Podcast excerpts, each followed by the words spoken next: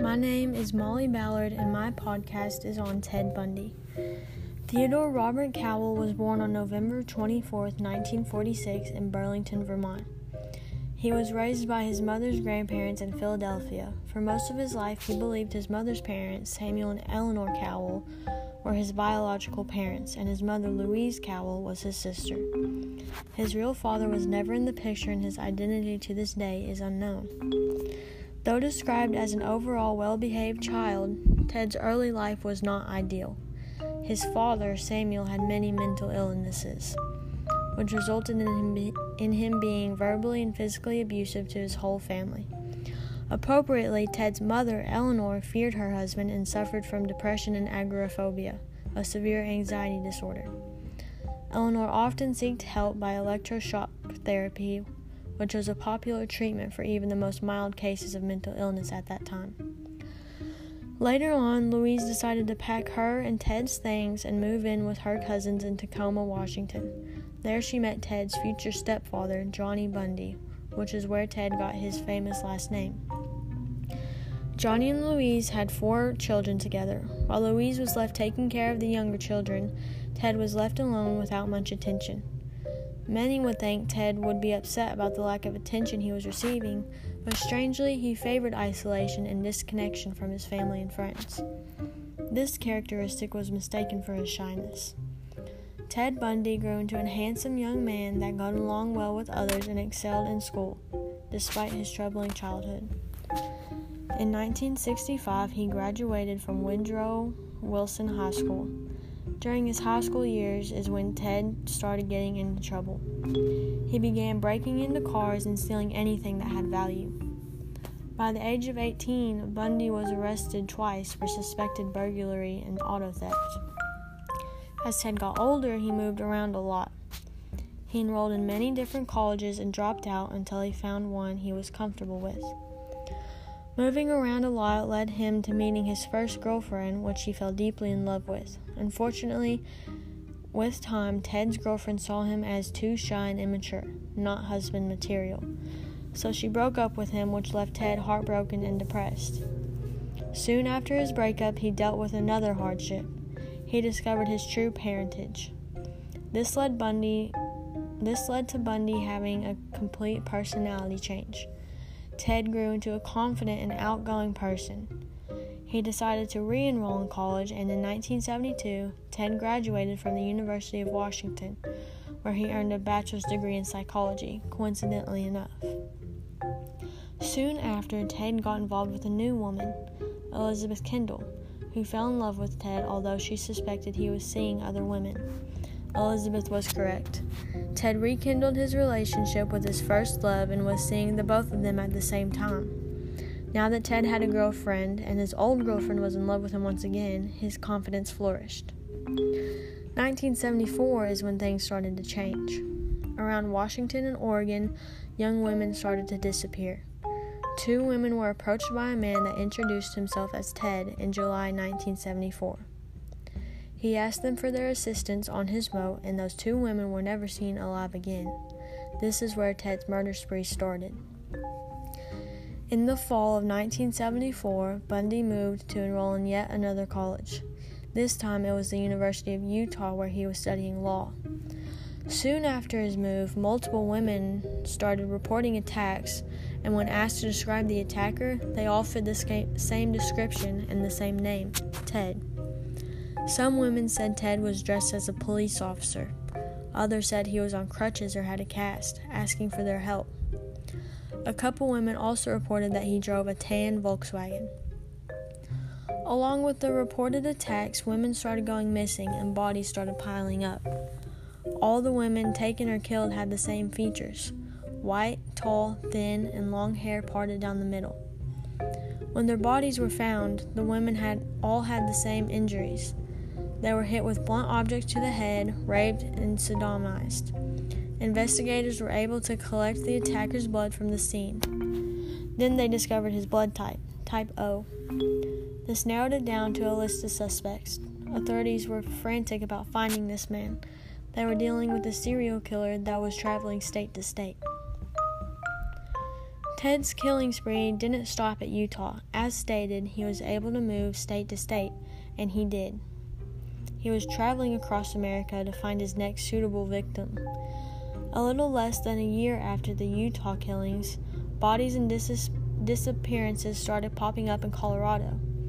A woman named Caryn Campbell vanished while on vacation with her family at a ski resort. It is worth mentioning that Ted Bundy's favorite pastime was skiing. Another a month later, Caryn's lifeless body was found nude in a field a short distance from a main road. She, as well as the women found dead in Utah, had received violent blows to her skull, as determined when her remains were examined. Five more women were found dead in Colorado after Caryn's death. They all had the same injuries. In August 1975, Ted Bundy was pulled over for a driving violation. While being pulled over, he was acting very nervous and suspicious. This alerted the police, so they decided to search his vehicle. In Ted's Volkswagen, police found some very questionable items that made them arrest him for suspected burglary. Along the items in Ted's vehicle were handcuffs, Police compared these and a few other items to those a woman saw in her attacker's car when she was kidnapped. The handcuffs that were placed on DaRonch, the woman kidnapped, were of the same make of those that were found in Bundy's possession. Being that, police had Ted and a couple other suspects line up in the police station and had DaRonch pick which one was her attacker. Once DaRonch picked Bundy, Police decided they had enough evidence to charge him with attempted kidnapping. They also felt confident that they had caught the man responsible for the statewide killings that had been going on in Utah for over a year. A year after being arrested, Bundy went on trial for attempted kidnapping. He was then found guilty and received 15 years in prison. In the meantime, authorities were questioning Ted about the missing woman in Colorado. They found key details that led them to believe he was responsible for the murders. Evidence to support this claim was Ted's credit card statements.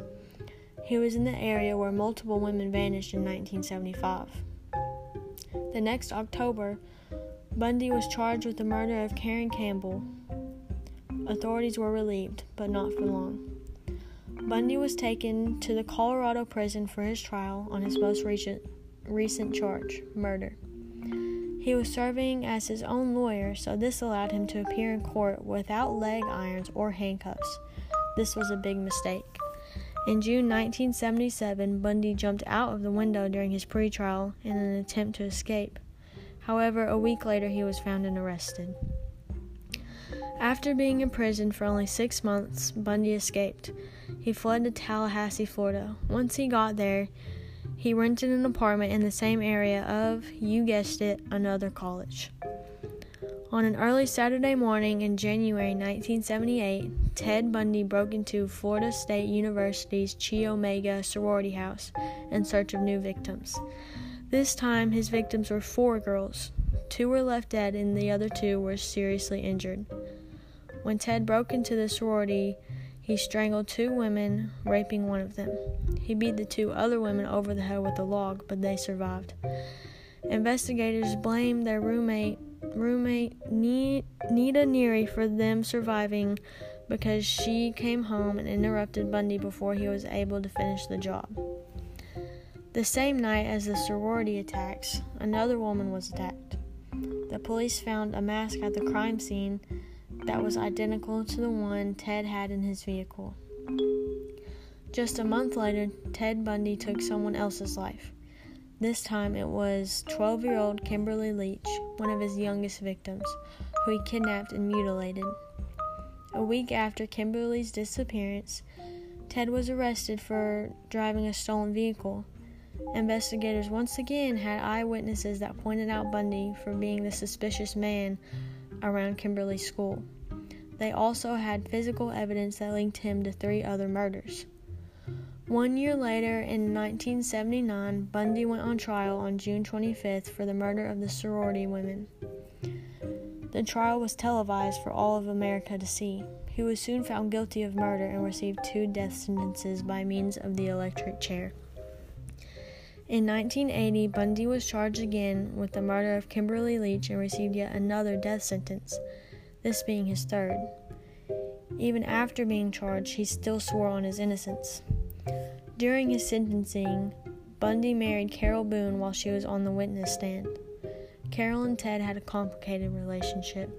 Boone was brainwashed by Bundy and was convinced he was innocent. They got closer than ever when Ted was in the midst of his sentencing. In 1982, Carol gave birth to Ted's daughter Rose, which he adored. However, with time, Carol Boone divorced Ted after realizing all of the horrific things he had done, and she did not allow their daughter to have anything to do with him. Finally, Ted Bundy was put to death via electric chair on January 24, 1989, at Raiford Prison in Florida. This came as a relief to everyone, especially the families of the women he killed. Right before his execution, Bundy admitted to the murders of over 25 women across several states. 42 people were there to witness the historic execution of Ted Bundy. The news covered the story for days, being that it was such a major event. Bundy stated that he did not want to die, but understood he deserved the most extreme punishment that society had. Ted's last words were Jim and Fred, I would like you to give my love to my family and friends. With that, a black hood was placed over his head and an electrode was fastened to his scalp before 2,000 volts at 14 amps were sent through his body. After about one minute, Ted Bundy was declared dead at 7:16 a.m.